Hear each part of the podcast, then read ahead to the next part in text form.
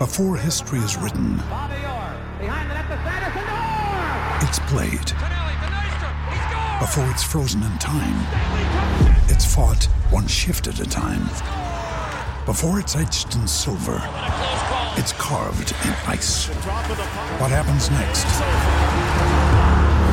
will last forever. The Stanley Cup Final on ABC and ESPN Plus begins Saturday. Another day is here, and you're ready for it. What to wear? Check. Breakfast, lunch, and dinner? Check. Planning for what's next and how to save for it? That's where Bank of America can help. For your financial to-dos, Bank of America has experts ready to help get you closer to your goals. Get started at one of our local financial centers or 24/7 in our mobile banking app. Find a location near you at bankofamerica.com/talktous. What would you like the power to do?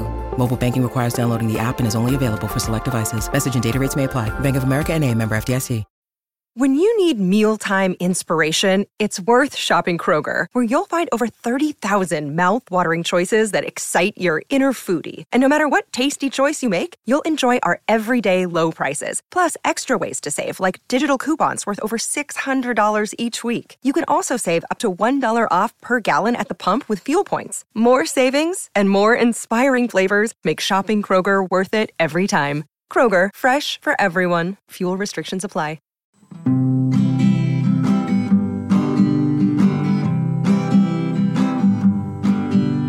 They may not be that smart and they may not be that pretty, but they like to talk about Cardiff City. It's the view from the ninny, and with views from the ninny, and not shoes from the ninny, and the view from the ninny. The second championship game of the season brought with it its first reality check for Cardiff City fans. Welcome back to the view from the ninny, and where we'll be talking about yesterday's diabolical performance at home to QPR. Joining me to dissect it as always, Tom Phillips, Ben Price. Ben Price, how are you?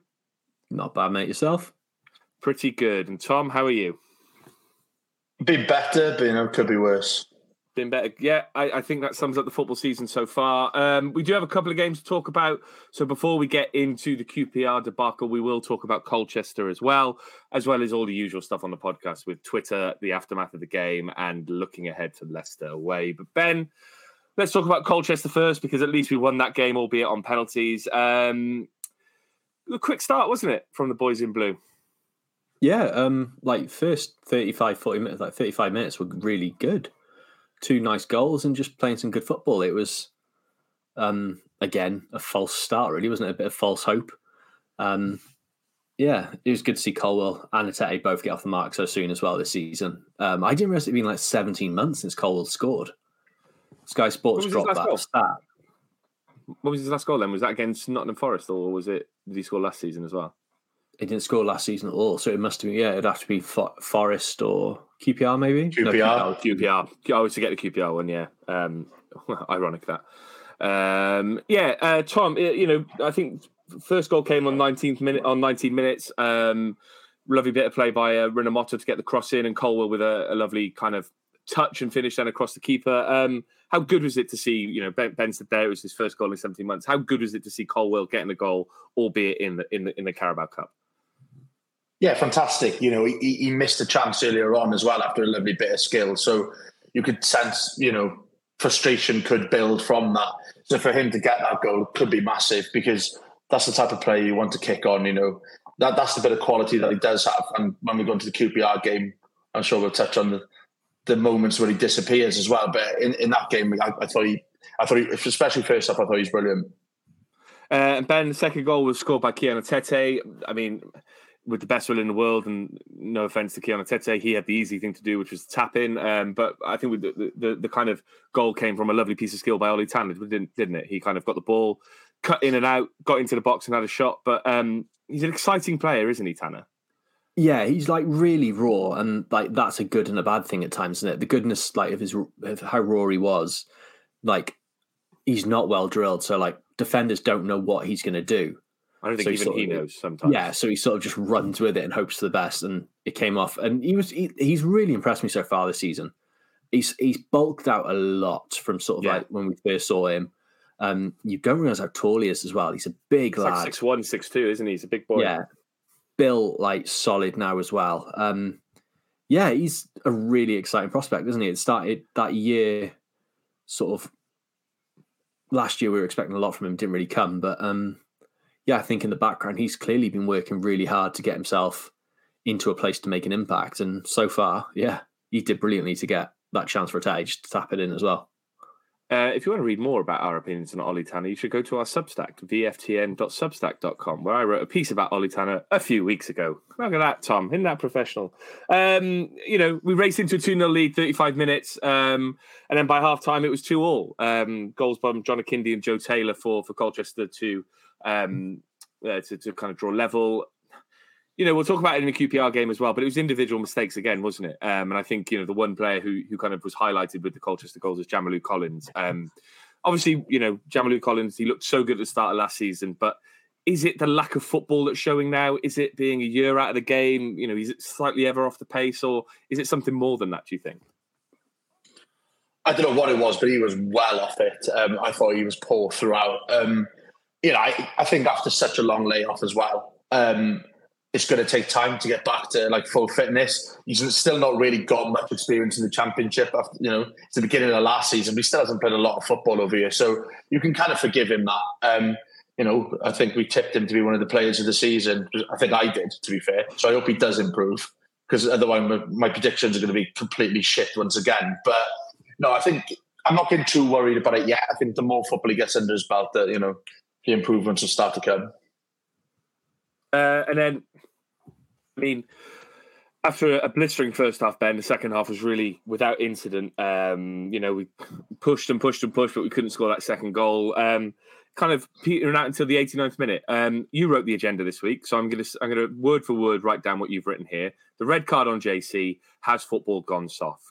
I don't think it's gone soft, Ben, but do you?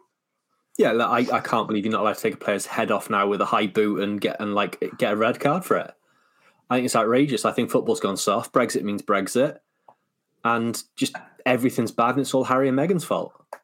I mean, you talk about Brexit. That was a proper Brexit football challenge, wasn't it? I mean, I know he could say that he doesn't know that the defender's there. He's looking to take the ball down over the top.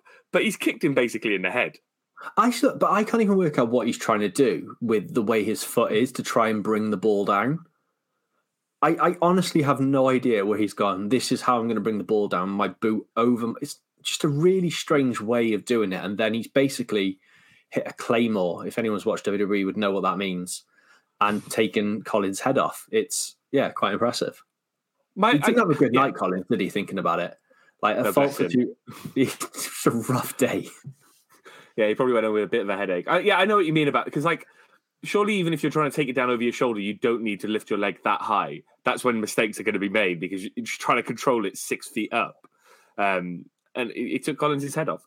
You know, I don't think I've seen anyone claim that it wasn't a red card. Tom, do you want to offer any further thoughts on has football gone soft here, or should we move on to the penalties? I just want to highlight how bad it was. He seems to hit him with like the whole of his body in the head. Like, there's just zero control. Just like Benson, I have no idea what he's trying to do. It doesn't look like he's anywhere near the ball. It just takes him out. He must know he's there. Like, where else is the defender going to be from that kick? But, yeah, the more I watch it, the worse it looks. It's an absolute horror tackle. It is. Game went to penalties. Cardiff then...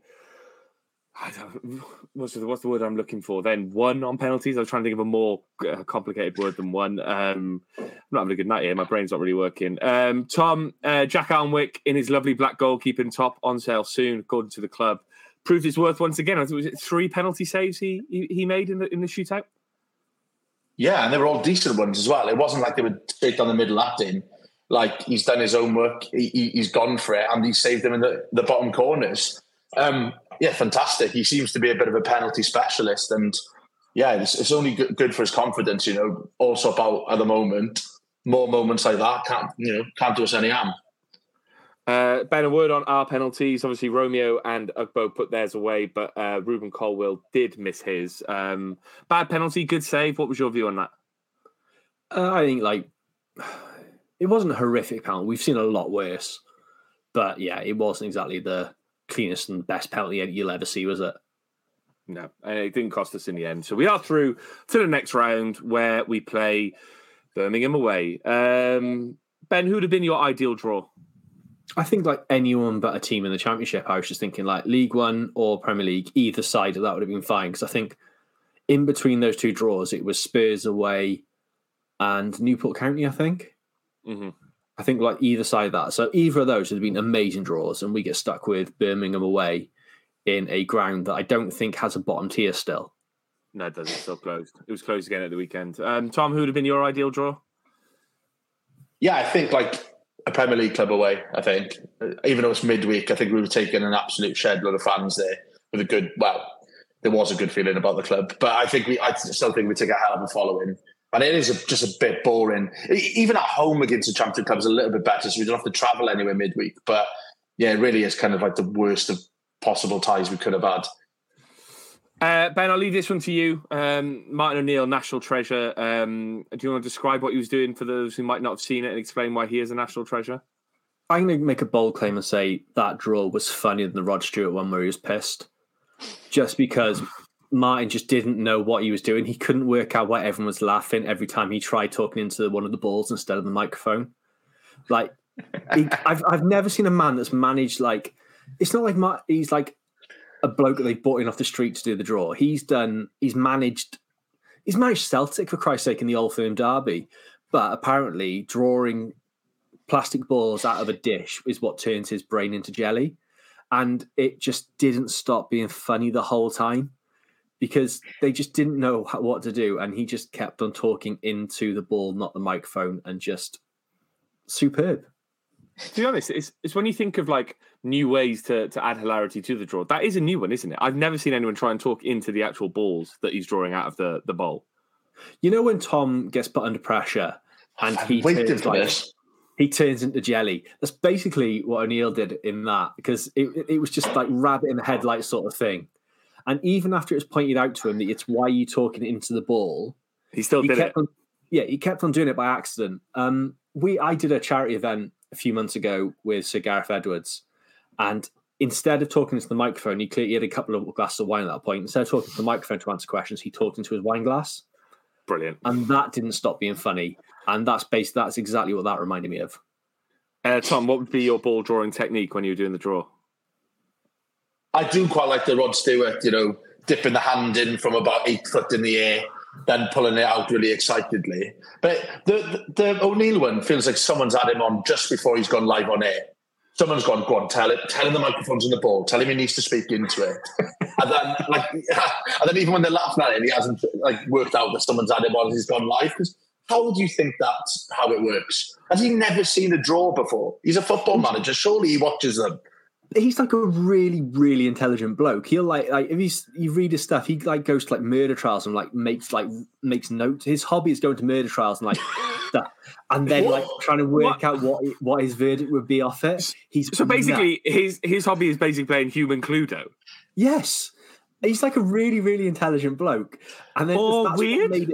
He's always weird as well. Like, don't get me wrong. Fine, good. As long as we're agreed that he's weird. But he's a very clever bloke. And to see him just talking constantly into a plastic ball that he's just drawn out is just really funny. Tom, the reason I asked you the question about the ball drawing technique was I hope it would put you on the spot and turn you to jelly, because people seem to like that. So keep an eye out for those throughout the rest of the pod.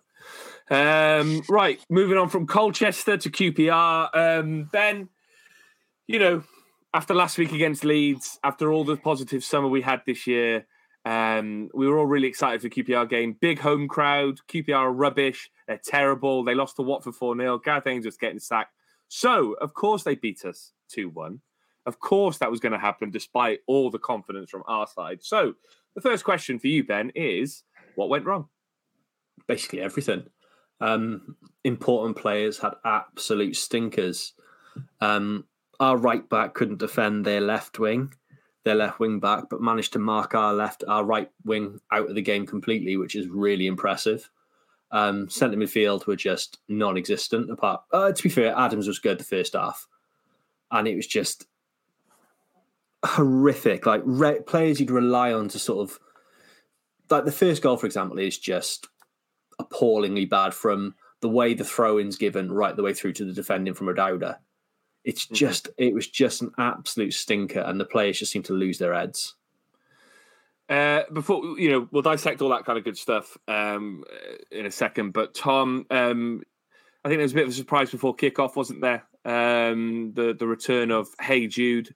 A lot of controversy over that song. Never quite sure why it was banned. Never quite sure why it was binned off. But now it's back. How did that make you feel? Proper nostalgic, I must admit. I think with all a good feeling in the build-up, to hear that coming on in the speakers, you could sense it lifted the crowd. Pity that didn't last. But for that couple of minutes, it was absolutely brilliant. Then me trying to explain to Sarah, who sat next to me, why this was exciting, and her not quite getting it because she hasn't been to a Cardiff game, been to one in about 4 years. Yeah, it didn't really translate. It just looked like I was being really, really childish about a song, just getting really, really overexcited about it. But there was plenty of others who felt just as childish as me around the place. But no, it's nice to hear it blaring through again rather than some random wrestling music that I don't understand. Yeah, I think Ben's written here again. Great agenda, Ben. It shows that the club is actually making an effort and listening, isn't it? And I think we've talked about it on the pod over the last few weeks. The social content, everything that they're putting out on social media. They're organising events for you to go and meet Aaron Ramsey in the dressing room next Wednesday. All that kind of good stuff. It shows that the club is actually listening to the fans and making an effort to try and kind of reconnect with them again. Ben, too bad the players on the pitch aren't doing that at the moment. You kind of touched upon it there at the start, but let's talk about O'Dowda and the error for the goal. If you haven't seen it, ball comes down the line. O'Dowda, I don't know what he's doing, but he seems to think that he's got about 15 minutes to kind of usher the ball out of play. The QPR player kind of sneaks in, centre defence turned off, ball goes across and it goes in. I guess the first question for you, Ben, is what the fuck was he doing? I think it starts worse than that. Watch what Grant did to give the throw in that he just switches off from. It's a 3-yard pass, and he passes it about 6 yards behind O'Dowda. It starts from that and right the way through then. I don't know what O'Dowda did. He switched off, then for some reason had the bollocks to yell at Ebou Adams saying it's your fault, which really confused me. Don't back down, double down. Just saying that. No, to be fair, it was quite impressive. He properly gave it, what are you doing? This is, why didn't you? And, it was, because me and Tom were sat in the same block. It's pretty much, in line with us where it happened. You could hear Adam shouting man on. The crowd were shouting man on. And he just sort of stopped and was like, who's man on? Yeah. And, ran round. That's a lovely Welsh name. Thanks for shouting it out to me. Yeah. This speaking come like to me. Yeah. But yeah, it was just horrific. For a normal, reliable player as well, he did not have a good day yesterday. Although, to be fair, he did well for our goal. But yeah, that first bit was just horrifically bad. Tom, the immediate reaction after the game was to see a few people say, that's why he shouldn't be playing left back. That's why he's not a left back, all that kind of stuff. Well, I understand the argument. O'Dowda has been one of our most consistent performers, and you do get a lot of benefits in playing left back. But does that show the need for someone who is just more defensively minded and more defensively competent, or are we just being rash? I think it's a bit rash. I think it's a communication error. But I see how angry he gets. I don't know if something more is said by Adams, because O'Dowda, I don't think it was a simple case of doubling down. It does seem like he's proper angry about something. Yeah. So plus it's just, these are players who aren't used to playing together yet, Adams was out the whole of last season. We're trying to play a different brand of football. We've got a different system. And I still think we're trying to get used to it. And I don't really mind it. The stuff I worry about is just the lack of intensity that we had yesterday. It just felt flat and lethargic from the start. And then that translated into the crowd. And that kind of special occasion kind of dissipated really, really quickly.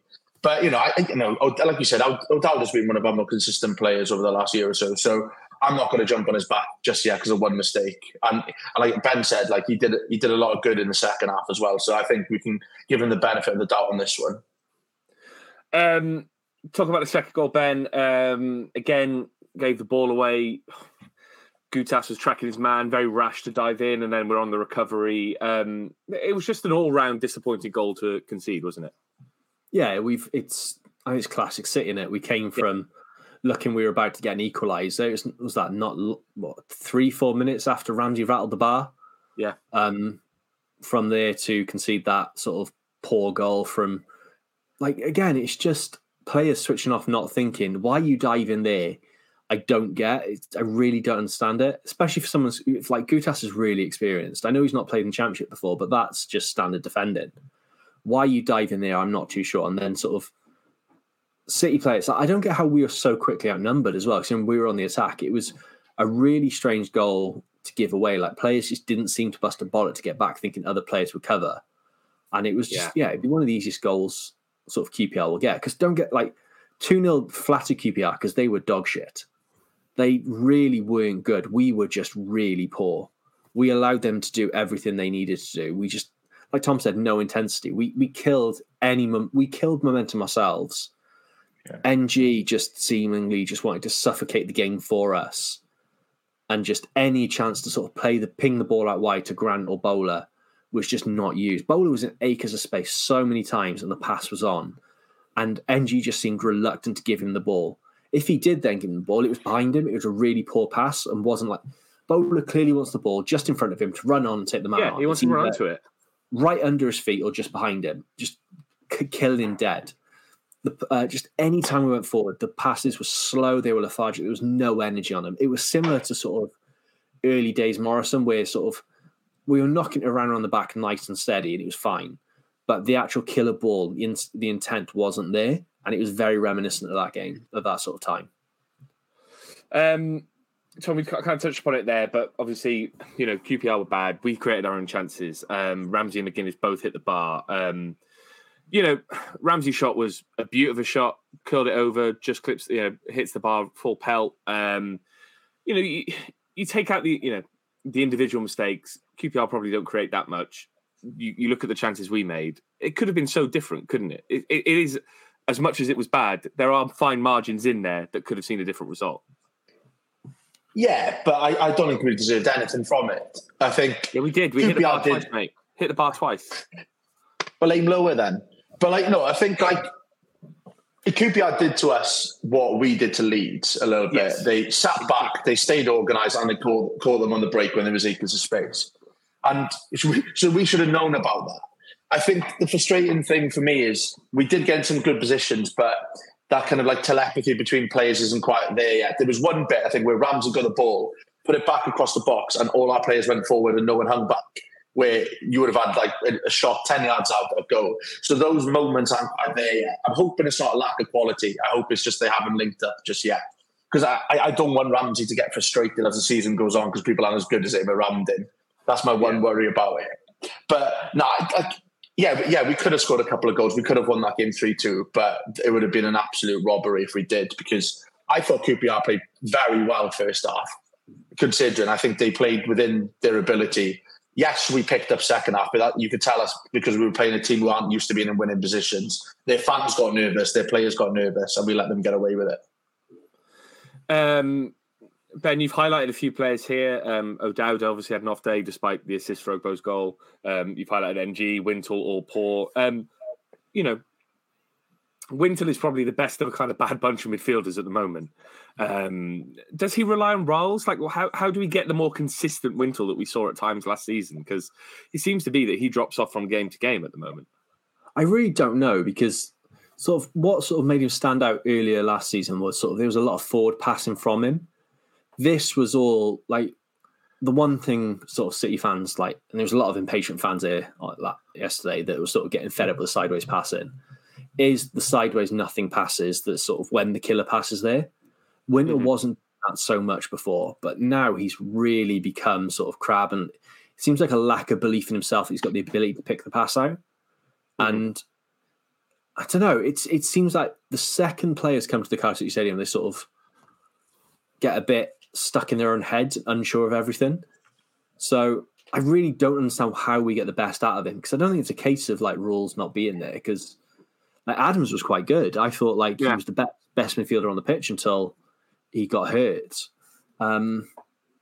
It's a really difficult one, but he needs to sort of sharpen up now, because, well, like Bullitt said in his interview, there's players that are going to have to be needed to move on, and some players aren't delivering to the stands they need to. Wintle did all right, and he's earned the plaudits last season, but he needs to buck up his ideas now, because there's no guaranteed place for him. Tom, another player that's kind of disappointing so far, and, you know, I hate to say this about a player who's been here for two games and, you know, clearly came in on loan quite late on in pre-season, is Carlin Grant. Seems to be getting a lot of the focus of the eye from the fans at the moment. He was okay against Leeds. I think he was kind of in the shadows of Bowler against Leeds, who had a pretty good game. Yesterday, again, it didn't look like he had a particularly good game. People were very critical of him on Twitter. What's your view on him? Is he... You know, I think we expected him to kind of be a starter alongside Robinson instead of Ugbo, but it seems to be that Ugbo's gone ahead of him now at the moment. Would you persist with Grant? Is there a player there, or are you willing to write him off already? No, there's definitely a player there, but at the moment it looks like we're getting Grant of last season, not the seasons that led up to it. And I think that's the worrying thing. I thought he was poor defensively and defensively, so... Fair play to him. It's really good now, that middle 12. Yeah. Like Ben said earlier. He gave the ball away. Yeah, he gave the ball away a lot. And I think he was out of position quite a bit as well. And I think he's lacking a bit of confidence. I think as a team, we weren't sure whether to stick or twist at times. And we were just playing the safe pass. And I think he was kind of like victim of that as well. So I would persist with him because he's clearly a quality player in there. But yeah, if he carries on playing like he has in the first two games, then it could be a little bit worrying. I get why fans are getting a bit impatient, but it has only been two games. He's a new player with us as well, so, you know, give him a bit of time. I'd also be willing to give him time until Robinson's back full and they're playing together, because they clearly had an understanding when they were at West Brom. You know, there's videos of them linking up and combining together. And I think we're playing Grant on the left or playing him on the wing, and that might not be his best position. His best position might be through the middle, or it's when him and Robinson are basically interlinking and interswapping, and that could be where we see the best out of him. So I don't think he should be written off yet. But Ben, we've already talked about them already, but it was good that Tanner and Colwill came on. Obviously, Tanner making his championship debut, which is amazing. Really came, you know, from Lewis last summer, a year from non-league to making his championship debut. But they look exciting when they come on, don't they? And that's only can be a good thing, right? If you're chasing a game and you've got players like Tanner and Colwill to bring on, and they put in performances like that, that's exciting, isn't it? Yeah, and it's like doubly encouraging that Tanner put in a performance that impressed against Colchester and is given a chance in the next game then to go on, continue this going. That shows the pathway. Yeah, and not just that, actually, he made an impact as well. He showed, like, he's clearly not ready to start a championship game. I still think he's a few months away from that. But yeah, I'm convinced now him going out on loan is not the right move for him. He needs to be in and around this squad and sort of gaining that match experience. And these cameos, he's going to really contribute a lot. Because like we said, he can be a battering ram. He's quick, he's big, he's strong. Like, if you've got a player like that coming on, you've just been ran ragged by someone like Bowler for the last 65, 70 minutes. It's a great asset to have, and he's just going to improve every time. Like, he's going to have off times. But yeah, like, that's a really encouraging thing and sort of one of the big bright sparks, because him and Cole really look to make stuff happen. I think in Colwell's part, it didn't really come off, but you could see what he was trying at least. So there's the ball and the movement and the passing was there. The off-the-ball movement especially was really good from those guys, because, like, I think in the first half, you look at a lot of the players were very static. We were taking phones. It was taking us like about 6.5 years to work out who we're going to throw it to, because there was just no movement. There was no communication. Those young lads come on and are all about the pitch, really busy, really causing problems, and we created chances from it. So, yeah, it's a positive out of a bit of a grim day. And you talk about Colwill, like, you can see what he's trying to do. It's not always going to come off. At least he's trying to do it, right? And I think that's the thing we lack sometimes. You talk about it in the first half being static. If you have someone who comes on who just tries to pick a pass, tries to do something a bit different, then that can only be a good thing, because if it doesn't come off 9 out of 10, that one time it does come off, it's going to be spectacular.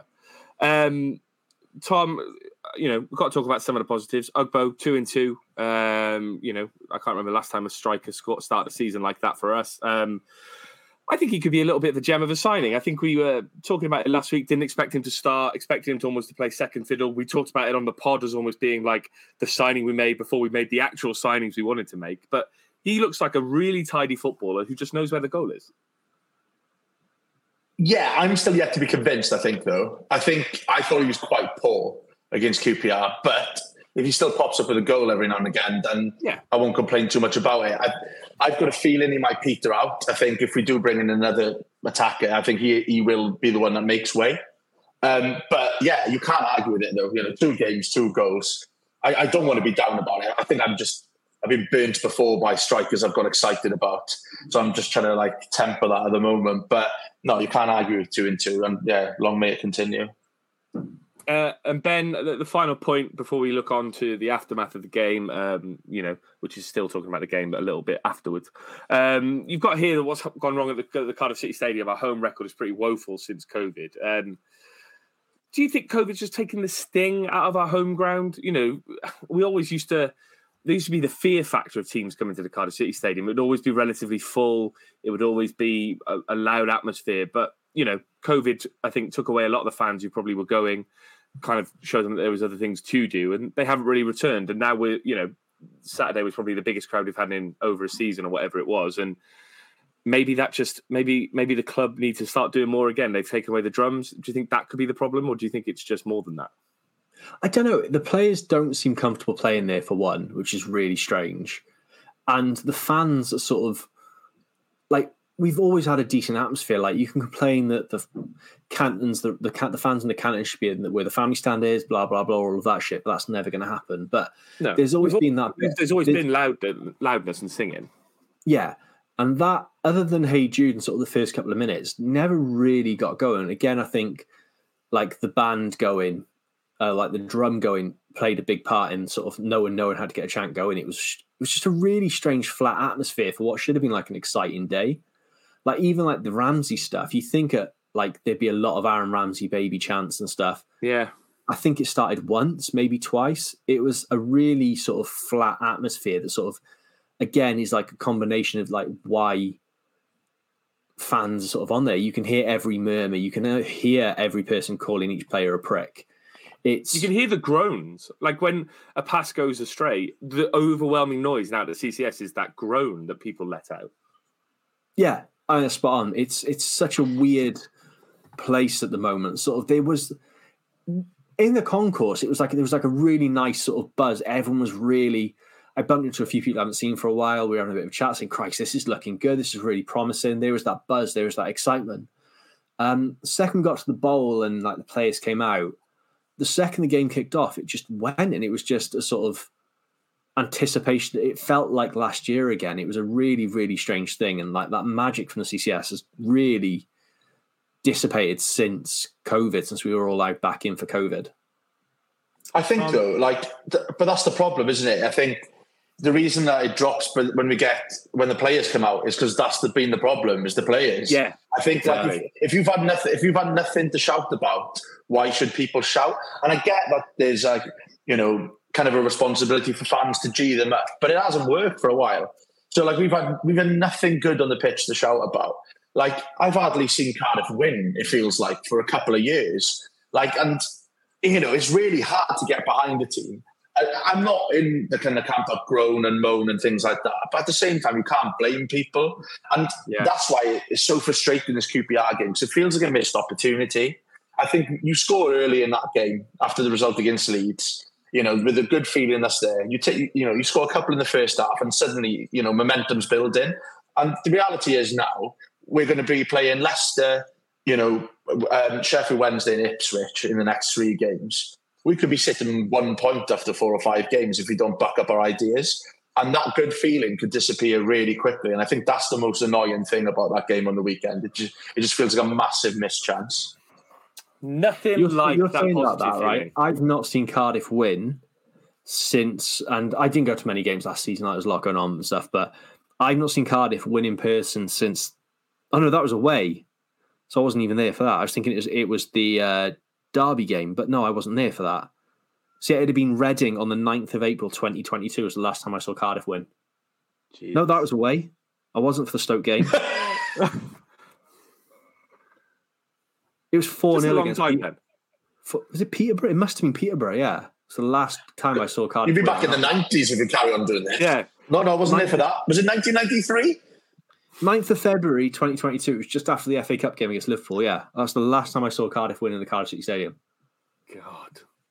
Yeah, I mean, Tom's right, and it hasn't been fun following the club, and I think the default over the last I think part of the problem as well is the default over the last 18 months, 2 years has been, this is shit. So when something goes wrong, you don't really think, oh, this could get better, because invariably over the last 2 years, when something bad happens, aka the other team score, or you know, we don't score within the first half an hour, it basically means we're not going to win the game.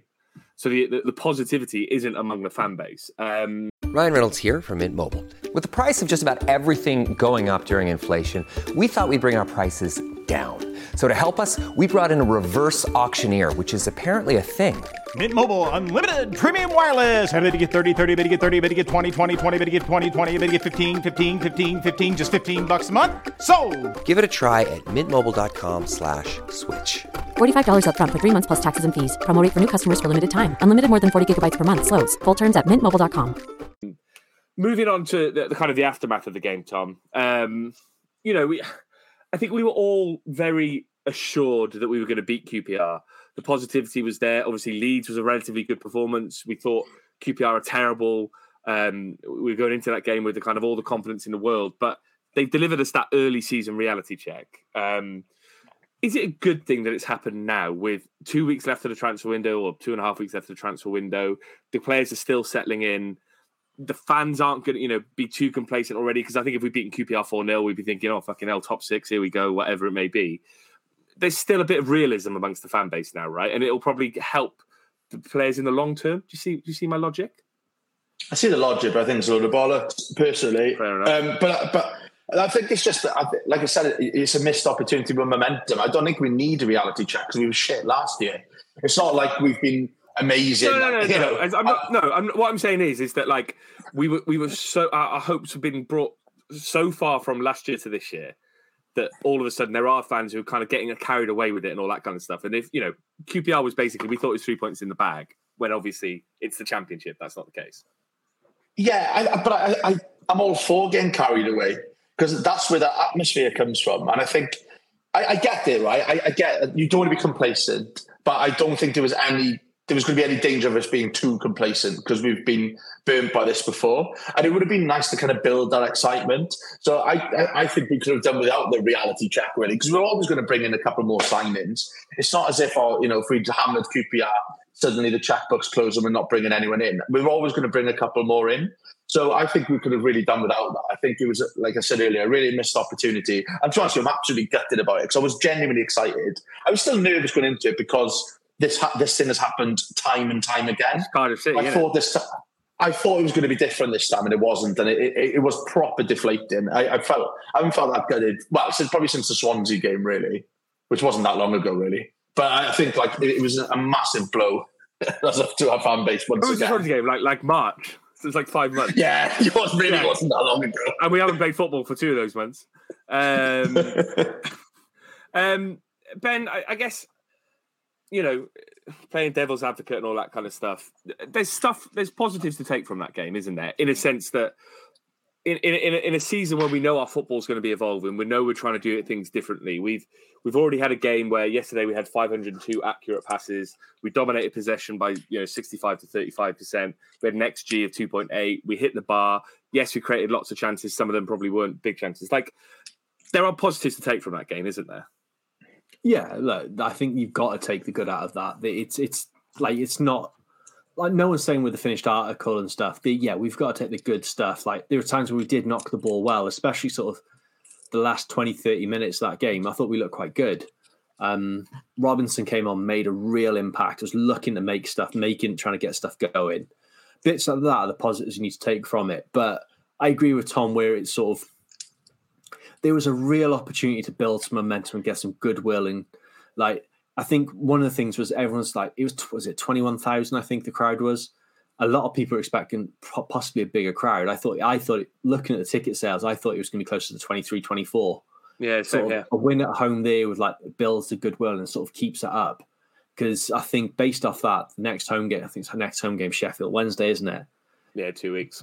It's going to fall below 20, isn't it? And then suddenly it's sort of, you're creeping back down then into 15, 16,000 very quickly if results don't go your way. There's good to take from it, but there's also negatives that sort of need to be addressed, and that's almost as important as taking the good from that, I think. Tom, I had a little look on FotMob. Still haven't sponsored us. It's a shame, really. 2 games into the season, I think our average passing at the moment is 360 in a game. Yesterday, I couldn't find a game where Cardiff went over 500 passes before in recent history. So let's celebrate that. The season we got promoted under Neil Warnock, we were bottom of the passing table with an average of 166 passes per game. Obviously there's going to be moments like this, but our football is evolving, isn't it? The way we play is going to be changing massively over the next few weeks. And how much, again, getting our hopes up, getting excited for the games, all that kind of stuff. How much patience do we need to, exhibit amongst all this? Because it's going to take weeks, maybe even a couple of months for it to really settle down, isn't it? Yeah, definitely. It was positive to see us passing it around. I thought, the first 5 minutes when we started doing it, I was genuinely quite excited by it. And I'm all for us sticking to it. I think we just need a little bit of that pragmatism every now and again when we're playing a side like QPR, where we need to be a little bit more direct. We need to try and play passes through them a little bit more. And I think at the moment, like I said earlier, I don't think players know when to stick or twist. And then sometimes when we did try and throw bodies forward, they caught us on the break. So it's going to come, I think. We're still a little bit sloppy with some of those passes. But I'm all for it, I think. We've got to be patient because I am sick of watching drab football now. Because even when we've been winning, being promoted and stuff, the exciting bit was the being promoted. It wasn't often the football games. And I don't want proper ticky-tacky and nothing happening in football, far from it. But it's the middle, isn't it? Passes together. Yeah, it's that middle ground. And I think with Steve Morison, we probably went too far one way. And we were definitely too far the other way for most of our last 5 years. So I wouldn't mind us finding somewhere in the middle. But it seems like a man who knows how to tinker with a plan and play horses for courses. Because what we did against Leeds compared to what we did against QPR were 2 very, very different performances. So if we can get both sides of that coin right, then we might see some good football for the end of the season and find ourselves comfortably mid-table or even higher. But what we did against Leeds was exactly what we should be doing, which was the passes into the wingers that are going forward. And we were cutting through the Leeds attack in a really direct, quick way. We're getting the ball forward from defence, forward quickly. While yesterday, it felt like we went too far the other way, which was knocking it around the back and not being too direct. So when you compare those 2 performances, it feels like the middle is where we're going to find the most joy.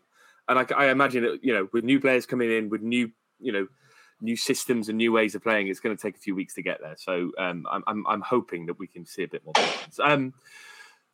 Ben, after the game, there's been a few Dalman was in town, so of course here comes the Dalman Roadshow. I think he sat down with the BBC and Wales Online, gave them an interview, talked through a number of things. First one being a game changer of a midfielder. Henry Say asked who the game changer is. I don't know, mate. You're the in the know guy. You should tell us. Who do you think it could be, Ben? Who do you think could be a game changer midfielder? It's not Ross Barkley. He signed for somebody else. It's not Tom Davies because we can't afford him. Who could it be? I don't know. I literally don't know any free agents anymore. It's not a free agent, I don't think. I think it's someone on loan. Do you think this is the loan? Yeah, I think it is because we don't have to go for free. There's no rush to get the free agent through the door other than sort of build busting squad. Someone said Dele Alli. And yeah. I don't know, but a fit Dele Alli in the Championship, yes, please. That would be nuts. If we got a fit Dele Alli on form in the Championship, that would be ridiculous. Yeah. Him and Aaron Ramsey is in midfield in the Championship if they're both fit and firing. Stupid. When we signed Bellamy all those years ago, people rang the league being like, how have Cardiff done this? That would happen this time. Yeah, under a transfer embargo as well would be even funnier. It's just all a bit surreal, isn't it? But yeah, it's someone said that, which would be class. His interview stuff, that bloke has been through the absolute fucking ringer. So I'd love for him to get another chance to sort of change his career. Is Cardiff the right club to do that? Historically, no. But well, it worked. Going back almost 20 years, it worked for Kumas in 2005, 2006. It worked for Bellamy in 2011, 2012 because he got his move to Liverpool and that went on to have a couple more seasons there. It has happened in the past. I just don't know if modern Cardiff City is the place to revitalise your career. Yeah, he in that interview talked about it being a kind of 50-50 chance, Ben. I mean, if it's not Dele Alli, I don't know who it is. So now you've got me excited. So who are you going to pop? I don't know any. I'm not Henry Sy. I don't know anything about this. I'm just seeing what someone said and I went, oh, that'd be quite cool. I don't know anything. I've not heard anything. So I'm not taking any responsibility, whether it is or isn't Dele Alli. I just want to make that absolutely clear, because I've seen the shit Henry's got on Twitter, and I don't fancy that. No, I don't fancy either. I got enough grief for my kebab choices. What he's getting is Wiley Solo. Nice. Tom, so we're signing Dele Alli. Ben said so. How excited are you to see him in the midfield? Oh, it'd be fantastic. Like, I'm not even getting involved in any of this transfer nonsense. I've actually enjoyed this season of largely not knowing what's happening, and I'd kind of like to keep it that way. I feel like my life is a little bit better when I'm not constantly like scrolling through Twitter trying to find names. But yeah, obviously, if he signs, it would be unbelievable. And then you've still got a tiny bit of a chance of Kieffer Moore turning up as well. And then suddenly it's a very different outlook on the season. But look, see, I'm getting excited again now. This is what I didn't want to do. Right, if we pulled off everything, like, still to come in this window, we've signed Aaron Ramsey, Kieffer Moore, and Dele Alli all under a transfer embargo. Yeah, yeah, but we haven't, have we? What? So let's not do this. What is like just what? Weird? He did talk in the interview as well. He did touch on Kieffer Moore. Lucky Kieffer. He said, say that again? Lucky Kieffer. Lucky Kieffer. He kind of tapping him up in person in this interview, really. But he basically said that they want to sell Kieffer Moore, which I'm sure Kieffer Moore's delighted that Darman's telling everyone this. They want to sell him. They want to sell him, but we can't buy him. But he said in the last week of the window, they ask, "Are you still interested?" We'll take a stance then on and where we are with the team. So it sounds like it's going to be going to the wire if we were to sign Kieffer Moore. The other thing he talked about, Tom, in the interview, he did mention the kind of value of the club and how how Vincent Tan is kind of looking at potentially, if we're in the top 10 in January, could he put some more money in? Yada, yada, yada. Feels like the club at the moment, you know, Dalman is more involved. He's definitely the focal point and the face of everything. He's said it's the best transfer window in his time at the club. But it also sounds like he's almost drumming up a little business to potentially sell the club. He said a few years ago, 30 million quid. Now we're sort of valued at 80 to 90 million quid. American equity firms are potentially sniffing around. I mean, if it doesn't go well this season, could we see the club sold? Could we see, you know, some American venture capitalists bringing in, like they've done at Leeds and Bournemouth? Yeah, possibly. I think the worrying thing is that those comments are like, oh, if we find ourselves in the top 10 and stuff like that. My worry is if we're not in that position, what happens then? Are they just going to lose complete interest again? We're not going to be, you know, a club that people really want to be sniffing around if we're kind of free-falling once again. So I think that's why I'm trying to like temper my excitement a bit, because it feels like, oh yeah, they're excited at the moment. But after we lose 3-0 away from home or something come the end of November, I think they're slowly going to stop coming to less and less Cardiff games, and you'll see less and less interviews from Dalman in the press. Yeah, this is the thing with these interviews. Taylor's all the time. The thing with Dalman's interviews is, I feel like he should always stop his paragraphs a sentence before. He says too much. Like, it's sort of, he goes on about this game-changing midfielder. Either don't mention that or don't mention it's 50-50. Yeah. So that's a bad thing. And then you sort of got the stuff with Tanner sort of saying, look, if we get top 10, we might go on and sort of see where it goes. And then he goes on about how like Tan was really disinterested and just depressed at how the last things have gone. So again, That's where Tom's fear goes. And he's sort of going like, if you just stopped there, it wouldn't be as bad. Like you've gone from not sharing anything to, if anything, oversharing. Well, there's a quote here. He says, let's remember over the last 2 years, this club has fought against relegation. So it hasn't been the easiest of pitches this summer. Stop there. Because then his next line is, we had to go out and sell these players a dream. And that's been the difference. So, like, he's basically saying we got to sold them a lie, basically. Which is great. Bullshit, these poor bastards. They haven't got a clue what they're in for, but they bought it. Yeah. Goutas thought this was London. So, yeah. I mean, it's again... I only want to see the positives in the fact that Dalman is engaged. He's interested. You know, he's talking a big game. He's clearly involved in all the decision making, which is good, because for the last 2 years, it kind of felt like he's been a foot off the pedal kind of guy. In other news that's happened since our last podcast, Tom, Joel Bagan has gone out on loan to another Belgian side. Only a good thing, right? Signed a new 3-year contract. He's going to go and get consistent game time rather than playing back understudy to a left winger at left back. Do you think it's Do you think it's an interesting change of tack that we're loaning these players out? You know, last year we saw Kieran Evans go to Torquay. This year we've seen Isaac Davis go out to Belgium and now Bag and follow him. They're going to experience different football cultures, aren't they? Yeah, I just don't see Bag and getting game time ever. I found the 3-year contract of Bag and a bit strange, to be honest with you. I almost think he's hit the ceiling already. I think he has the odd kind of burst of games where he does all right. But I don't feel like he's somebody who could ever like trust on the ball. And I really like him. I just don't think he'll ever make a breakthrough with us now. Like he had his little kind of stint in the first team, and I think he's been and gone. But it's great that he's gone out there to get a regular game time. So I don't want him kind of just rot in like on the bench or just in the match day, like just travelling with the match day squad and not even making the bench, because that's going to do a player no good. So yeah, it's great that we're not kind of letting these youngsters rot and we're letting them have a bit of game time, but. Yeah, if it might come off, he might come back a better player, but I think I'm a little bit sceptical on that one at the moment. So basically you're saying, have a nice holiday. Yeah, but basically, yeah. Go on, Ben. Anyone else find it weird that we had 8 years where we had a sister club in Belgium to sort of utilise this to export these players out? Tan sold his Belgian club in the summer, and now we're sort of sending our players to Belgium. It's a really weird thing that I really don't understand why we didn't use it before.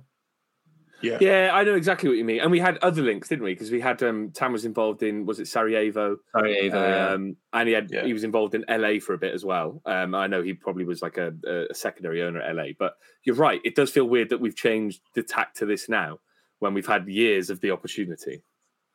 Like Isaac Davis has actually gone to Cortrique as well, the club he did own, right? So there's obviously still links there, so it probably makes sense. But it is a bit weird. Like, it's not a bit weird, it's really weird. I did enjoy the announcement video as well. I'm Joel Big and I'm proud to be a farmer. I thought it was a YFC commercial. I thought he was calling it a Farmers League. Right, moving on to Twitter before we talk about Leicester. Get your tweets in, twitter.com/VFTNinian. Rob Ashcroft, typical Cardiff, play really well at Leeds and just miss out on the 3 points, then host a struggling QPR and get turned over. That's one way to lose a few thousand supporters in the second week. John T. Williams, why can't we get out of the blocks? In Mallorca, feeling sorry for myself. Long season looms. What changes, if any, do you think will be made? As tactically, by the sound of it, too slow, couldn't take the initiative. Been that way for a while. We'll talk about tactical change when we look at Leicester. Oliver Rees, bullet ball will take time. Think the club and fans need to have a little patience with it. He wasn't going to perfect it overnight. As much as yesterday was an opportunity missed to get some good points, I'm sure we'll pick up some decent points at tricky grounds. After two league performances in a Carabao Cup round, who does Ben think will replace Mark Harris as Cardiff's Premier League quality player? I don't know if you saw Mark Harris's goal yesterday, by the way, Ben. What a lovely finish that was. That's a good goal, wasn't it? Really good. Yeah. See? Told you. Hate to say, tell you so. I think Bowler's got the potential to do it at the moment. I know he's not a permanent sign-in. I'm going to fall in love with a lone player, but yeah, him or could gift the Ballon d'Or to Oli Tanner. I think Oli Tanner's a good shout. Tom, who do you think it'll be? Oh, no, speaking on behalf of Ben. Ugbo now. I think he's going to accidentally get 30 goals.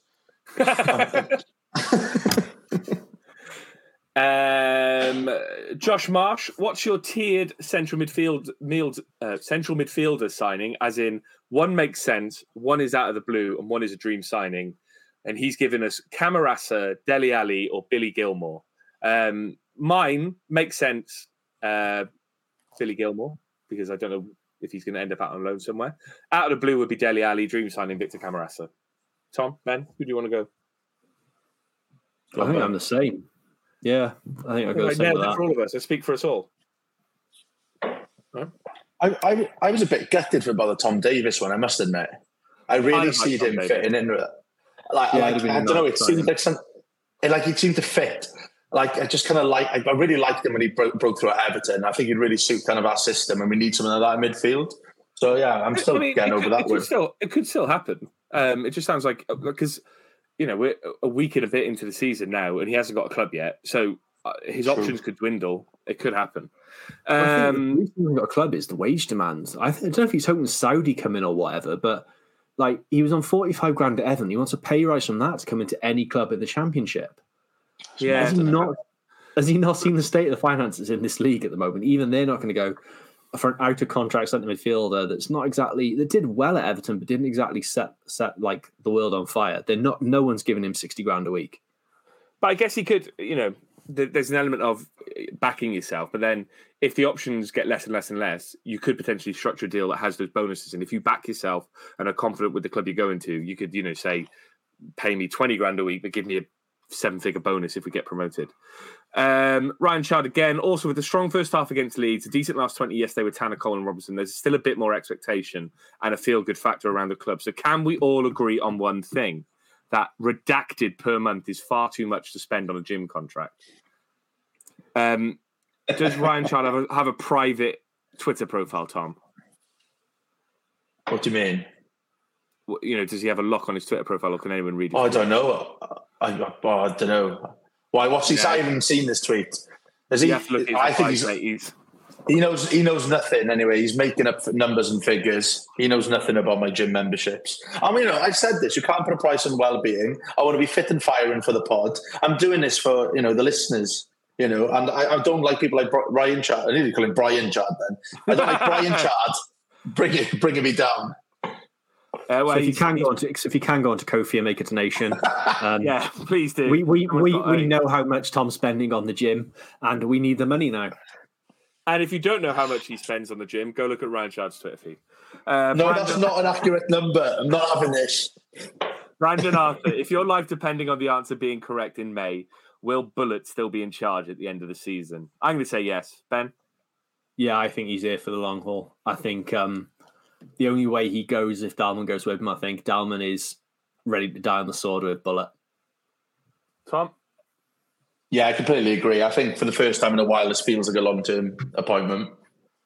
Adam Tibbs, what do we think Callum O'Dowda was daydreaming about when he let them in for the opener? Probably a pint at halftime or Hey Jude. Ellis Hearn, even though it was a very frustrating watch, there were positives. 65% possession, 15 shots on goal. Yes, only 3 on target, but last year we were the lowest scorers in the league, so definitely positives. And with time, surely it'll all click together. Absolutely. Chris Stevens, inquest needs to be opened as to whether Carlin Grant has fallen victim to the same ability-stealing techniques as seen in Space Jam. Who's responsible? Tom, who do you think is responsible for stealing Carlin Grant's ability at the moment? I'm hoping it's someone like Di Hunt. And he's just going to turn up a goal. And he's turned into a £15 million attacker. Are you saying Di Hunt's Swackhammer? Yeah, why not? Who's Swackhammer? Yeah, I have no idea. That's why I just said. I have no idea. Not. Was he not the bad guy? I'm sure he was the bad guy in Space Jam. He might be. I didn't even know he had a name. Sam Hill. First half of QPR was so poor, slow, lethargic, individual errors. Balloon of optimism soon popped.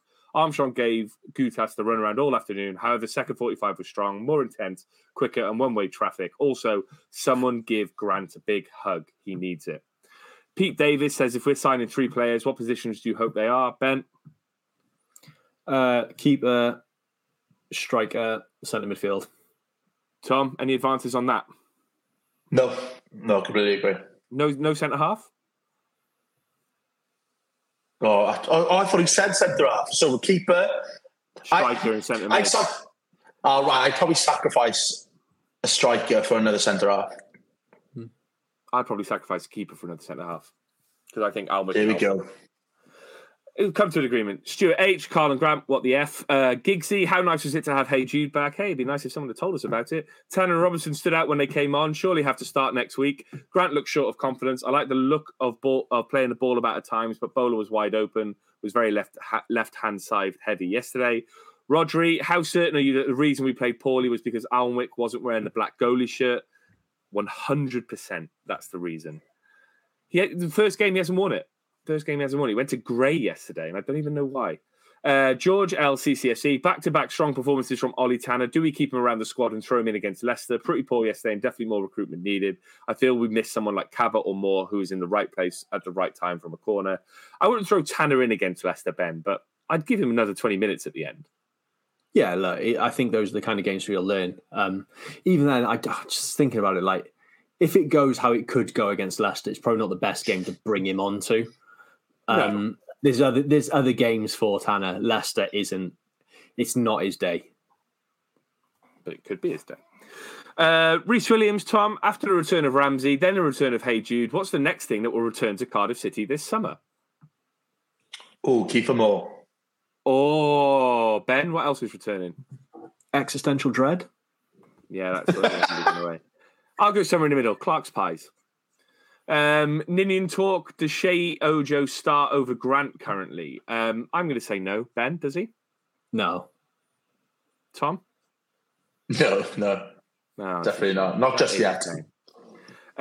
Lee Gardner, does Cardiff City Twitter annoy you with the yo-yoing between HMS Pissed the League to this is the end of the world as we know it? Does it need irradiating from the planet? I wouldn't irradiate Cardiff City Twitter from the planet, really, because we'd be a bit lost without it. So I do think people just need to be a bit more calm about things. I think it's just Twitter has made this worse, but the the knee-jerk reactions to any result are far worse now because of things like social media.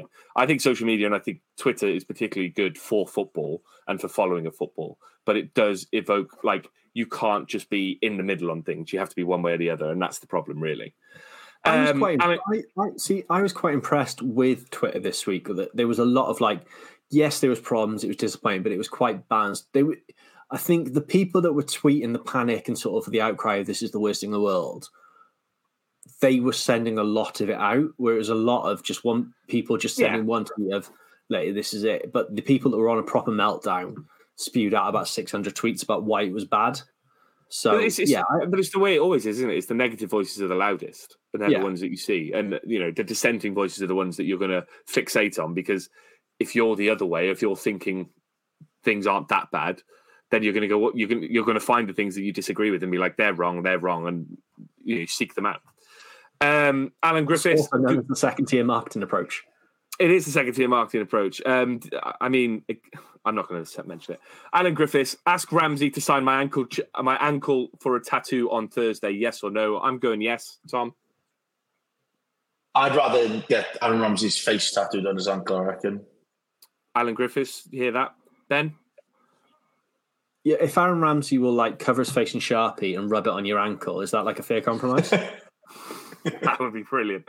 And then final one, Diff MJ. For years, games where we've dominated the ball opposition, we've not been able to win. But Bullet obviously wants us to dominate teams, so it's going to take time to change. Midfield is neat and tidy, but not dominant right now. Mid-table, still a good season. Need a few windows and stick to one style of football. That is the best tweet to end it on, because I think it sums it up quite nicely. Twitter.com/VFTNinian. For all your tweets, get involved. We always put a call out the day before we're recording the podcast. Right, Ben, Leicester away is the next game. A week yesterday, Saturday, the 19th of August. You've really gone positive with the agenda on this one. The 3 points is written, Tom. Leeds was tough. This could be tougher. Many people's favourite for the league. Is it a free hit? We don't like the phrase free hit, Ben. What was going on when you wrote this? I was looking at the Leeds squad, the Leicester squad, and thinking, fucking hell, how are they still in the Championship? Yeah, they got a lot of players who should be in the Premier League. But they only beat Huddersfield 1-0 yesterday. I just have a horrible feeling it's going to click for them at some stage. And it's going to be against us, and we're just going to get battered. I don't know why. I've really not got a good feeling about next Saturday. Tom, do you have a good feeling about it? I was going to try and present some counterpoints, but you're generally a bit more of a positive man than us. Yeah, I generally think, like, if we go back to the Leeds model, then we're fine. These are the types of games where I think we will frustrate teams. It's the teams lower down the league that we probably struggle for a bit until we click into that system. We're organised enough when it's coming to the defensive part of it. And when we've got space to break, we're fairly dangerous at the moment. So, I don't think there is a free hit in the league this year, to be honest with you. There's going to be times that all these teams will struggle. And, yes, they've won their first two games of the season, Leicester, but they definitely haven't hit full flow yet. And if they don't hit full flow for another week, then we might catch them cold. So, I'm going in. I'm not hopeful. I don't think we'll get something, but I wouldn't be surprised if we came out with a point. Looking at the stats from yesterday's game, Ben, they had 69% possession. Nice. Who out of us and Leicester do you think made the most accurate passes in their games from Saturday? the way you've asked that is making me think us, but now you're going to drop it and go, no, it was actually them. Yeah, 100%. He's trying to catch us out. What do you think it was then? Who do you think it is? I want an answer. I'll give you it. Us. It was us by 12, yeah. Oh, we had 500. We double bluffed us. They had 490. So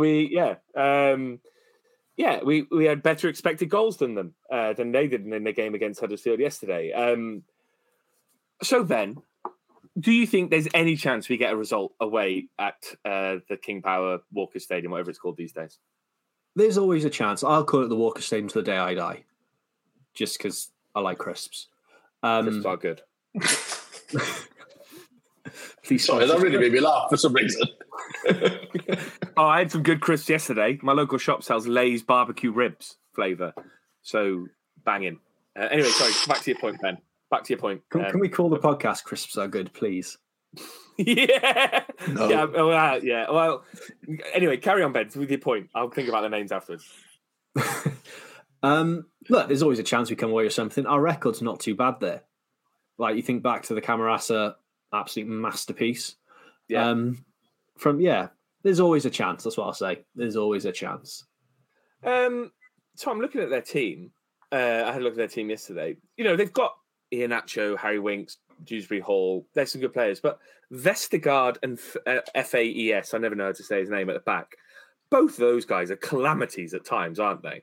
Like, I think Faye's on his debut scored two own goals, and both of them were catastrophic. Vestergaard, I don't know how he's still got a club because he is fucking dreadful. There is the chance to exploit them, isn't there? Definitely. But when, like, was it Vout Feist? Like, when he's good, he's really good. But you just got to hope he's having one of those days where he's all over the shop. He's just, he's a bit sporadic at times. But, they have got some scary players in that squad, but the pressure is on them. And we've got results there before. Like that Camarasa win, that was a backs against the walls performance, and we nicked it at the end. And there's no reason that we can't do that again. Like I said, the probability is against us, but we've done this in the past. You know, and I almost go into some of these games more confident than I do the ones against the likes of Rotherham, QPR, Huddersfield. But that's probably just because we're pessimistic fans and that's just the way football is. Vice is like a modern-day Paddy McCarthy. I always felt like he had a mistake in him. Anyone who, Crystal Palace fans of the mid-2000s could probably get some sympathy from that one. Ben, this podcast is petering out. What's your prediction for the score? 3-1 Leicester. Fucking hell. God, optimism died, didn't it? Tom? 1-1. Oh, I'm going to go Cardiff 2-1. Aaron Ramsey's finally going to break his duck for the season. And I will carry on betting on him to score in 90 minutes until he does. That's it. Another episode of View from the Ninian in the can. Tom, what was your favourite bit? Ooh. Oh, is this where you catch me by putting me on the spot? Right at the end of the pod. And you're doing a very good job of styling it out by talking. I've learned. I'm going to say the beginning. I'm going to keep it safe. All right, yeah. Ben, any particular moments that stood out for you? I like the crisp chat. Good. Crisps are good. Crisps are really good. If you want to get involved in crisp chat, twitter.com/VFTNinian. You can get involved with your favourite crisps on Twitter. I know what our mentions are going to be flooded with next week. If you like what we do and you want to give us some money, kofi.com/VFTNinian. We do this for the love, not the money. We do get some money from Sports Social, but, forget about it. We'll be back next week after the Leicester game, where we will have picked up a lovely 3 points. We'll see you then.